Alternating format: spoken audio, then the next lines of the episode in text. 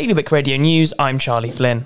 An international shortage of psychological therapists is continuing to stretch Jersey's waiting lists in person and now online, with one islander rated as having the highest level of need told she would have to wait five and a half months to talk to someone via computer. Jersey's Environment Minister has put a stop to a landowner's bid to remove the special archaeological protection on two field zones in St Ouen, arguing that future technology might allow them to be explored further.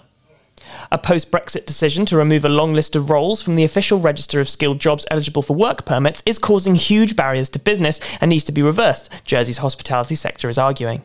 And finally, following her flying visit to Jersey last week, it has been revealed that a tortoise sculpture gifted to the Princess Royal will take up permanent residence at her gardens at Gatcombe Park once the summer trail is over.